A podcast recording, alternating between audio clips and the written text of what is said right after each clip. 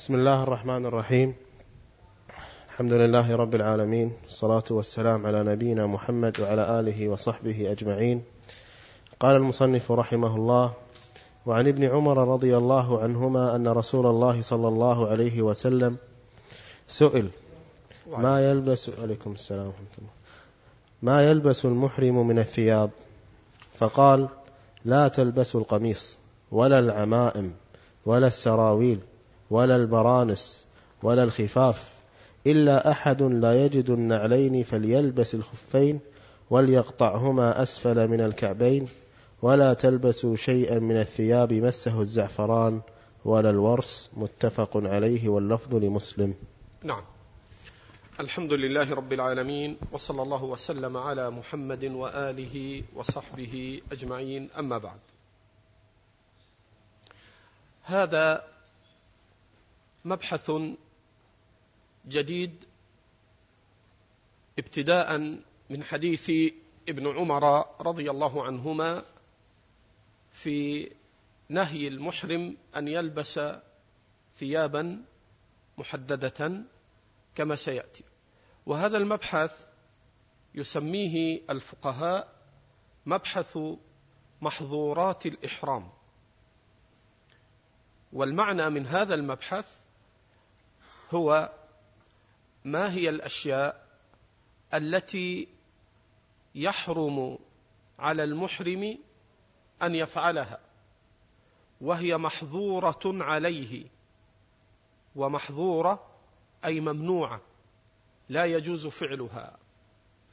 فهذا الباب في هذا الحديث حديث ابن عمر هو ابتداء مبحث محظورات الإحرام. ومحظورات الإحرام منها ما يتعلق بالملبس ومنها ما يتعلق بالصيد ومنها ما يتعلق بالنكاح إلى غير ذلك مما سيأتي تفصيله. إن شاء الله. وابتدأ الحافظ ابن حجر في باب المحظورات بحديث ابن عمر رضي الله عنهما المتفق عليه وهو أن النبي صلى الله عليه وسلم سئل ما يلبس المحرم؟ ما هي الثياب التي يجوز للمحرم أن يلبسها؟ فقال لا يلبس أو قال لا يلبس المحرم كذا وكذا وكذا وكذا. قال الإمام ابن باز في تعليقه وشرحه على بلوغ المرام قال السؤال سئل ما يلبس؟ فأجاب بما لا يلبس. قال الشيخ ابن باز وغيره من الفقهاء قال لأن الملبوس الذي يجوز غير منحصر. ولكن المنهي عنه من الملبوس بالنسبة للمحرم محصور.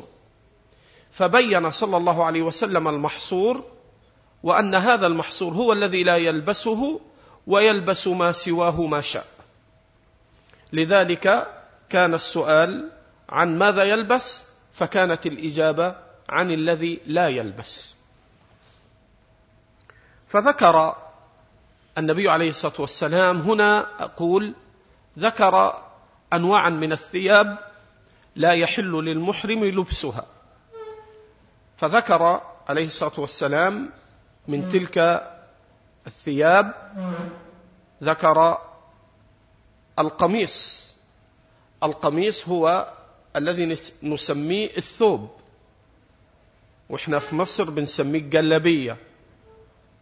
وفي بعض البلاد يسموها الدشداشة بعض البلاد يسموها كندورة. وهو القميص الثوب اللي يلبسه الرجال معلوم. فهذا عند العرب كان يسمى قميص. ليس القميص اللي يلبس على البنطال في اللسان الحالي وإنما القميص هو الثوب الذي يلبسه الرجل كما هو معلوم من لهجات الناس. فلا يلبس القميص ولا العمائم والعمائم معلومة. كل ما يعم رأسك ويلف على الرأس ويشد عليها فهو عمامة. وسميت عمامة لأنها تعم الرأس. ولا القلانس القلانس هي الثياب التي لها رؤوس ثوب وله رأس تغطي به رأسك وتلبس بقية الثوب. قال الشيخ ابن باز وهذه ثياب تأتي من بلاد المغرب. وهي ملبس كثير من المغاربة وتلك الناحية تجد الرجل يلبس قميصا لكن لقميصه ما يغطي به رأسه فهذا تسمى قلانس كذلك السراويل. لا يجوز لبس السراويل. كذلك الخفين. هي التي تكون متفرعة من الثوب. إيه هذه البرانس إيه البرانس لا القلانس الطواقي. أنا قلت برانس ولا قلانس؟ ها لا. القلانس القلنسوة اللي هي الطقية الطويلة. هذه قلانس. أما ما يكون بالثوب ويكون من الثوب يغطي الرأس فهذه برانس. إي نعم. جزاك الله خير يا أبا عبد الرحمن. نعم. كذلك الخفين. لا يجوز لبس الخفين إلا عند الضرورة. فبين أنه لا يلبس لا يلبس الخفين إذا وجد النعلين. فإذا وجد النعلين فلا يجوز لبس الخفين. فإذا لم يجد النعلين تعذر عليه وجود نعل فإنه يجوز لبس الخف على تفصيل. سيأتي بيانه. فإذا رأيت المعنى المشترك في هذه الأنواع القميص والعمامة والقلنسوة والبرانس والخف فالمعنى المشترك في هذه المحظورات من الملبوسات هو ما سماه الفقهاء لبس المخيط. لذلك تجدون الفقهاء يعبرون يقولون ويحرم على المحرم لبس المخيط. وليس المخيط هو ما دخله الخيط. فهذا غلط في الفهم. وإلا فإن الإزار والرداء قد دخلها الخيط. وإنما المقصود بالمخيط عند الفقهاء هو كل ما يلبس على قدر العضو مثل ما تقدم القميص والعمامة والقلنسوة والبرانس والخف كل ذلك المعنى الذي حرم من أجله أنه مخيط محيط بالعضو. لذلك حتى المرأة يحرم عليها أن تلبس القفاز كما في صحيح البخاري من حديث ابن عمر نفسه أيضا وفيه قول النبي صلى الله عليه وسلم ولا تلبس المرأة المحرمة ولا تنتقب المرأة المحرمة ولا تلبس القفازين. ولا تنتقب المرأة المحرمة ولا تلبس القفازين. النقاب معلوم هو الذي يشد على وجه المرأة فتنتقب وتظهر عينا أو تظهر عينين على اختلاف أنواع النقاب. والقفاز هو الذي تلبسه المرأة لتغطي كفيها ويشد على الرسغ اللي إحنا بنسميه في مصر جوانتي. فهذا الذي يلبس في الكفين سواء للمرأة وسواء للرجل. ولكن ذكر للمرأة تنصيصا لأن النساء كان من غالب عادتهن أن يلبسن قديما وحديثا القفازين ليسترن أكفهن. إذا تلحظ الآن حتى القفاز نهي عنه والنقاب نهي عنه وسيأتي شيء يتعلق بالنقاب. كل ذلك لأن المعنى المقصود هو المخيط وهو الذي يحيط بالعضو ويلبس. لذلك فرق العلماء بين لبس المرأة للنقاب حالة الإحرام فلا يجوز. يحرم عليها لبس النقاب ما دامت محرمة لقوله عليه الصلاة والسلام ولا تنتقب المرأة المحرمة ولا تلبس القفازين فيحرم على المحرمة أن تنتقب ويحرم عليها لبس القفازين لذلك أجاز أهل العلم للمرأة المحرمة أن تسدل لأن السدل ليس بلبس ولا يشد على العضو. بينما النقاب هو يكون على قدر رقعة الوجه ويشد على الوجه ويظهر منه عينا المرأة.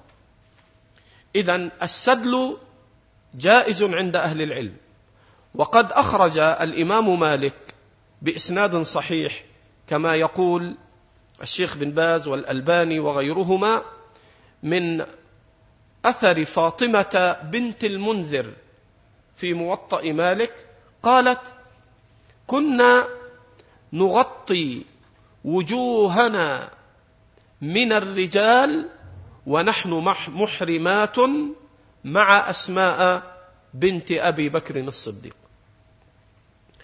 وروى الحاكم كما يقول الإمام الألباني بإسناد صحيح من حديث أو من أثر أسماء بنت أبي بكر رضي الله عنها نفسها قالت كنا نغطي وجوهنا ونحن محرمات ونمتشط للإحرام. يعني من هنا فرق أهل العلم بين النقاب للمرأة فلا يجوز وبين السدل فيجوز. وقد أخرج أيضا الإمام البيهقي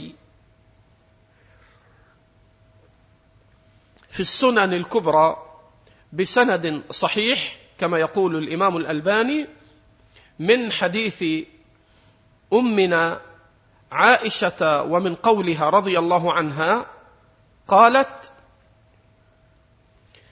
وتسدل وتغطي المحرمة وجهها إن شاءت ولا تنتقب ولا تتبرقع ولا تتلثم وتغطي وجهها إن شاءت.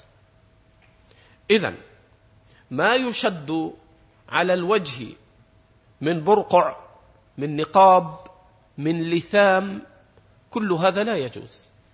لا للرجل ولا للمرأة حالة الإحرام. إلا أنه رخص للمرأة بأن تسدل.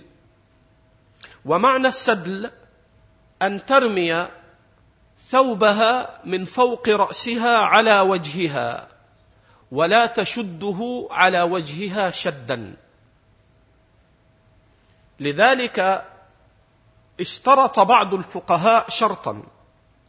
قالوا إن سدلت المحرمة فيجب أن تجعل بين وجهها وبين الثوب المسدول عليه شيئا يباعد ويجافي هذا السدل عن الوجه. وهذا شيء قاله بعض الفقهاء قديما وحديثا وهو خلاف ظاهر الآثار. فإن ظواهر الآثار ليس فيها أنهن كن يتكلفن أن يبعدن أو أن يفاصلن ما بين وجوههن وما بين السدل. لذلك استنكر بعض أهل العلم هذا الاشتراط. وقالوا يكفي أن تسدل على وجهها سواء مس وجهها أو لم يمسه شريطة أو لا يشترط أن تشده أو بشرط أن لا تشده على وجهها. هذا ما يتعلق بالنسبة للنقاب. وما يتعلق بالنسبة للخفين. جاءت روايتان. رواية مطلقة ورواية مقيدة. الرواية المطلقة وكلتا الروايتين في الصحيح. الرواية المطلقة أن النبي صلى الله عليه وسلم قال وخطب بهم في حجة الوداع حين وصل عليه الصلاة والسلام إلى مكة قال من لم يجد النعلين فليلبس الخفين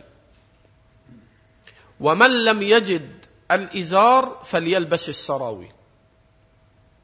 وجاءت رواية مقيدة وهي من لم يجد النعلين فليلبس الخفين وليقطعهما حتى يكونا أسفل من الكعبين. فاتفق الفقهاء على أنه إذا لم يجد المحرم النعلين ولم يتيسر له نعلان لا سيما في ذاك الزمان الأول كانت هذه الأشياء قد تضيق على الناس أحيانا لقلتها. ولذلك قال هنا من لم يجد النعلين فليلبس الخفين.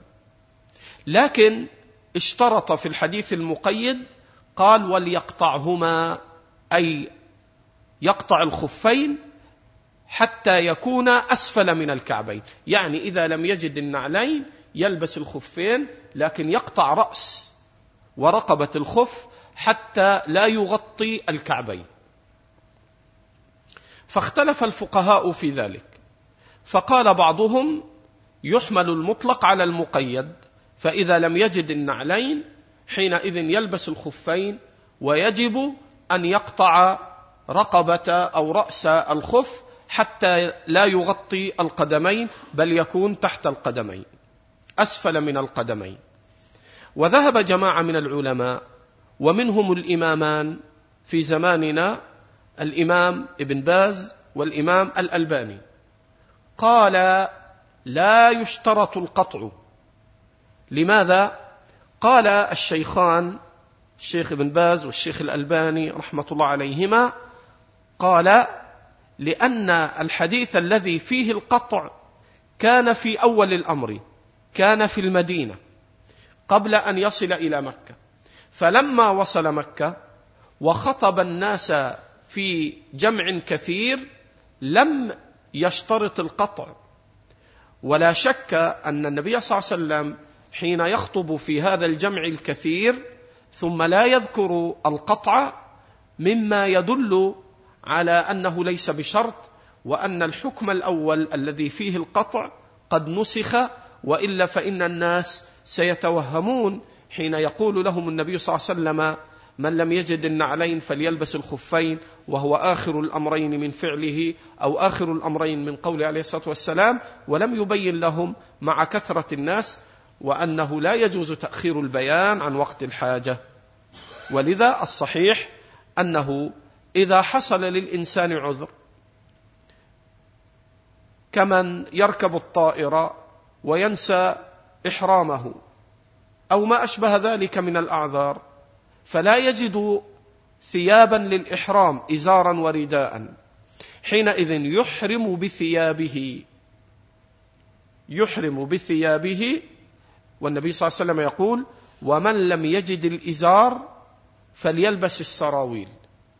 فإذا حصل للإنسان مثل هذا كأن يركب الطائرة وينسى إحرامه في كذا أو كذا وضاق به الأمر حينئذ يحرم بثيابه على قدر الإمكان حتى إذا تيسر له أن يجد ثياب الإحرام يلزمه.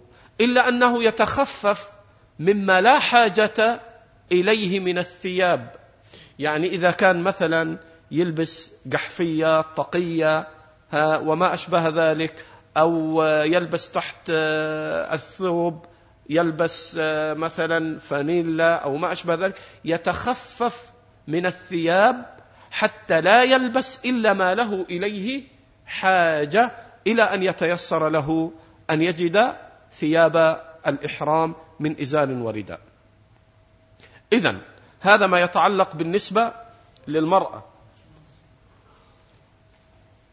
في نقابها وما يتعلق للقفاز وما يتعلق بلبس الخفين لمن لم يجد النعلين ولبس السراويل لمن لم يجد الإزار. فتبين من هذا أن كل مخيط محيط ومن ذلك الجورب الذي في لهجتنا نسميه الشراب. الجورب لا يجوز لبسه كما يقول الشيخ بن باز أنه لا يلبس الجوربين لأنهما من ضمن المخيط. اذا تحصل من كل ما تقدم أن ما يلبس المحرم الأمر فيه واسع إلا ما كان مخيطا محيطا بالبدن أو بالعضو فإنه إذا كان مخيطا محيطا يلبس فإنه لا يجوز أن يلبسه. فإن لبس جاهلا فما عليه. هذا فيه خلاف بين العلماء مع اتفاقهم على تحريم لبس المحيط أو المخيط. فإن لبس جاهلا كمن أحرم وقد لبس بعض ثيابه الداخلية من شرط أو فانيلا أو ما أشبه ذلك جاهلا فهذا فيه نزاع. قال بعض العلماء عليه دم. وقال بعضهم إن كان عالما ناسيا فعليه دم وإن كان جاهلا فليس عليه دم. وقال بعض العلماء عليه أن يستغفر الله وليس عليه شيء. وهذا يقويه حديث البخاري في الرجل الذي أحرم وكان قد تمخض بالطيب ولبس ثوبه فأتى النبي صلى الله عليه وسلم فلما رآه النبي عليه الصلاة والسلام قال انزع عنك ثوبك أو ثوبيك واغسل عنك أثر الطيب وما كنت صانعا في حجتك فاصنعه في عمرتك أو كما قال عليه الصلاة والسلام. وهذا فيه من الفقه أن الرجل قد أحرم وقد فعل شيئا من محظورات الإحرام وهو اللبس فأمر أن ينزع ما خالف فيه ولم يؤمر بدم. وفي هذا دليل على أن من لبس ما نهي عنه فإنه يكون مخطئا وقد يكون آثما إن تقصد ولكن ليس عليه دم على أصح القولين. وذهب جماعة من علمائنا أن عليه دم إذا كان عالما ونسي بل إن بعضهم قال عليه دم وإن كان جاهلا. واستدل هؤلاء الفقهاء بأثر ابن عباس وقد صح عنه بالسند الصحيح أنه قال من ترك شيئا مما أمر به أو فعل شيئا مما نهي عنه فليهدي دما فقالها جماعة من الفقهاء إذا لبس من غير آه، عذر وضرورة فإنها عليه دم واستدلوا بأثر ابن عباس وذهب آخرون إلى حديث البخاري وهو الذي يظهر استدلالا بحديث البخاري والله أعلم. وقوله عليه الصلاة والسلام في النهي هنا في حديث ابن عمر أن المحرم لا يلبس ثوبا مسه ورس أو زعفران. هذان الورس والزعفران كلاهما نوعان من أنواع الطيب. وقد تقدم معنا في أول دروس الحج أن عائشة تقول كما سيأتي معنا إن شاء الله أنها طيبت رسول الله صلى الله عليه وسلم لإحرامه قبل أن يحرم حتى إنها كانت ترى أثر الطيب في مفرق رأسه. وتقدم معنا أن هذا الطيب الذي قبل الإحرام لا يضر بقاؤه ونبهت على أن الفقهاء نصوا على أن هذا الطيب لا يتعدى الثوب فلا يحرم بثوب فيه طيب. إذا يتطيب في بدنه يتطيب في شعره ولكن لا يحرم بثوب فيه طيب. وهذا الذي فيه الحديث هنا أن النبي صلى الله عليه وسلم نهى أن يلبس المحرم ثوبا. مسه ورس أو زعفران. فنزع من هذا بعض العلماء على تحريم الطيب للمحرم وأن المحرم لا يجوز له أن يستعمل الطيب ما دام محرما وإنما له أن يستعمل الطيب قبل الإحرام وإن استمر به فلا يضر ما دام أنه قد وضعه قبل الإحرام. وأنه يتطيب كما سيأتي في حديث امنا عائشة حين يتحلل التحلل الأصغر قبل أن يطوف طواف الإفاضة. فلذلك قالت امنا عائشة أنا طيبت بيدي هاتين رسول الله صلى الله عليه وسلم لإحرامه حين أحرم ولحله قبل أن يطوف بالبيت. فإذا تحلل المحرم التحلل الأصغر قبل أن يطوف بطواف الإفاضة ويتحلل التحلل الأكبر فإنه يسن له أن يتطيب بعد أن يتحلل التحلل الأصغر.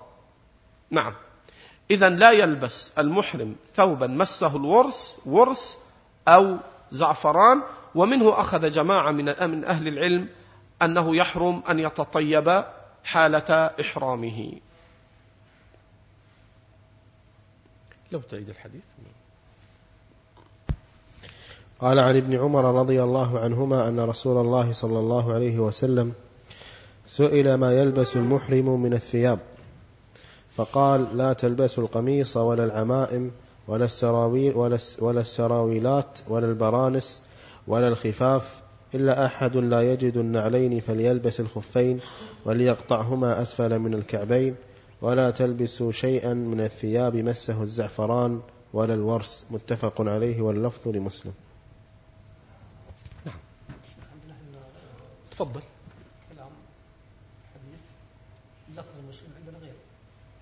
جيد. قد يكون اختلاف النسخ أو اختلاف الطبعات. إيه؟ أكثر من كلمة. إيه واضح واضح. وعن عائشة رضي الله عنها قالت كنت أطيب رسول الله صلى الله عليه وسلم لإحرامه قبل أن يحرم ولحله قبل أن يطوف بالبيت متفق عليه. نعم. هذا تقدم آنفا في مسألة الطيب. قالت كنت أطيب رسول الله صلى الله عليه وسلم لإحرامه حين يحرم ولحله قبل أن يطوف بالبيت. تقصد كما يقول الفقهاء أي قبل أن يطوف طواف الإفاضة. وقد تحلل التحلل الأصغر فمن السنة ويشرع له أن يتطيب قبل أن يتحلل التحلل الأكبر. وهذا كان معروفا من هدي النبي عليه الصلاة والسلام في حبه للطيب كما قال وصح عنه كما صححه الألباني وغيره حبب إلي من دنياكم الطيب والنساء وجعلت قرة عيني في الصلاة. فاستحباب الطيب في كل حال لا سيما في مجامع الناس في الجمع والأعياد والحج واجتماعات الناس فكان عليه الصلاة والسلام يشتد أن يوجد منه رائحة غير طيبة وإنما كان يحب عليه الصلاة والسلام أن يتطيب حتى كان معروفا بذلك بين أصحابه عليه الصلاة والسلام. أما إذا كان في الإحرام فإنه يحرم عليه الطيب عند أهل العلم حتى يتحلل التحلل الأصغر. فإذا تحلل التحلل الأصغر حل له الطيب.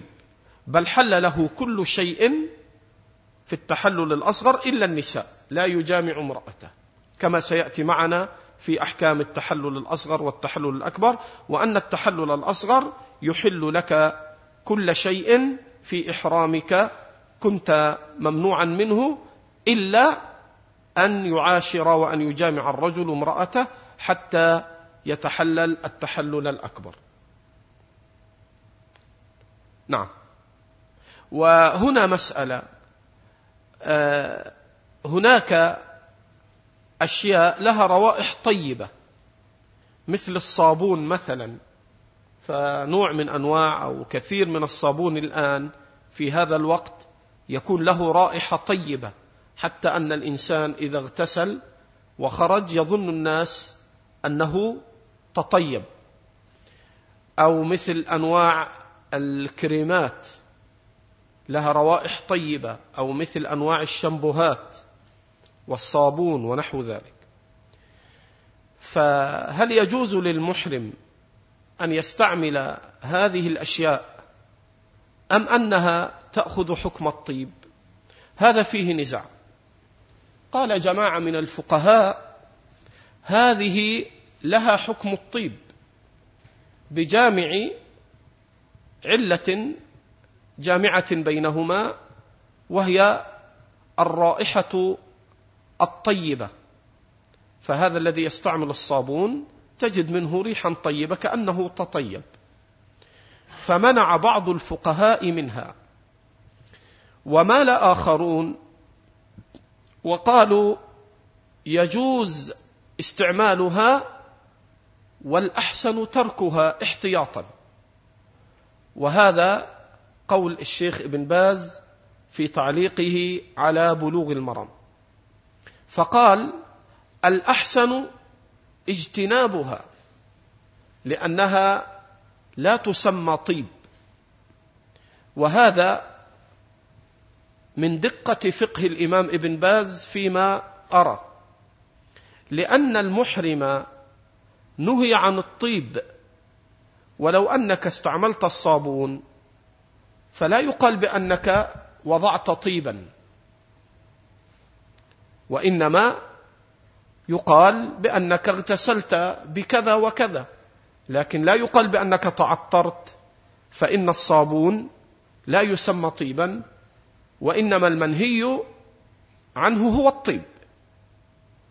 وهذا الذي نحى إليه الشيخ بن باز هو الذي تقتضيه الأدلة فإنه في زمن النبي صلى الله عليه وسلم كانت هناك أشياء لها روائح طيبة ولكنها لا تسمى طيبا مثل بعض الأطعمة كالأترجة كالأترجة أو كالأترجة ريحها طيب وطعمها طيب. فكان هناك من الفاكهة من النبات ما له روائح طيبة ولم ينقل النهي عن استعمالها ونحو ذلك.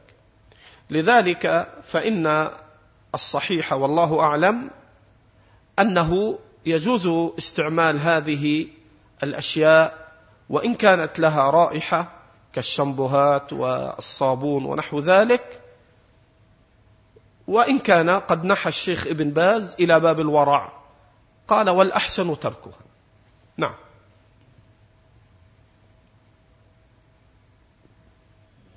ماذا عندك؟ إيه تفضل. قال رحمه الله عن عثمان بن عفان رضي الله عنه أن رسول الله صلى الله عليه وسلم قال لا ينكح المحرم. لا لا ينكح. لا ينكح. إيه. لا ينكح المحرم ولا ينكح ولا يخطب. رواه مسلم. كم بقي عندنا للصلاة؟ ما بقي شيء؟ خلاص نقف هنا إن شاء الله عند حديث. عثمان رضي الله عنه. بارك الله فيكم وفقنا الله وإياكم. ينكح ولا ينكح إيه ولا ينكح. إيه.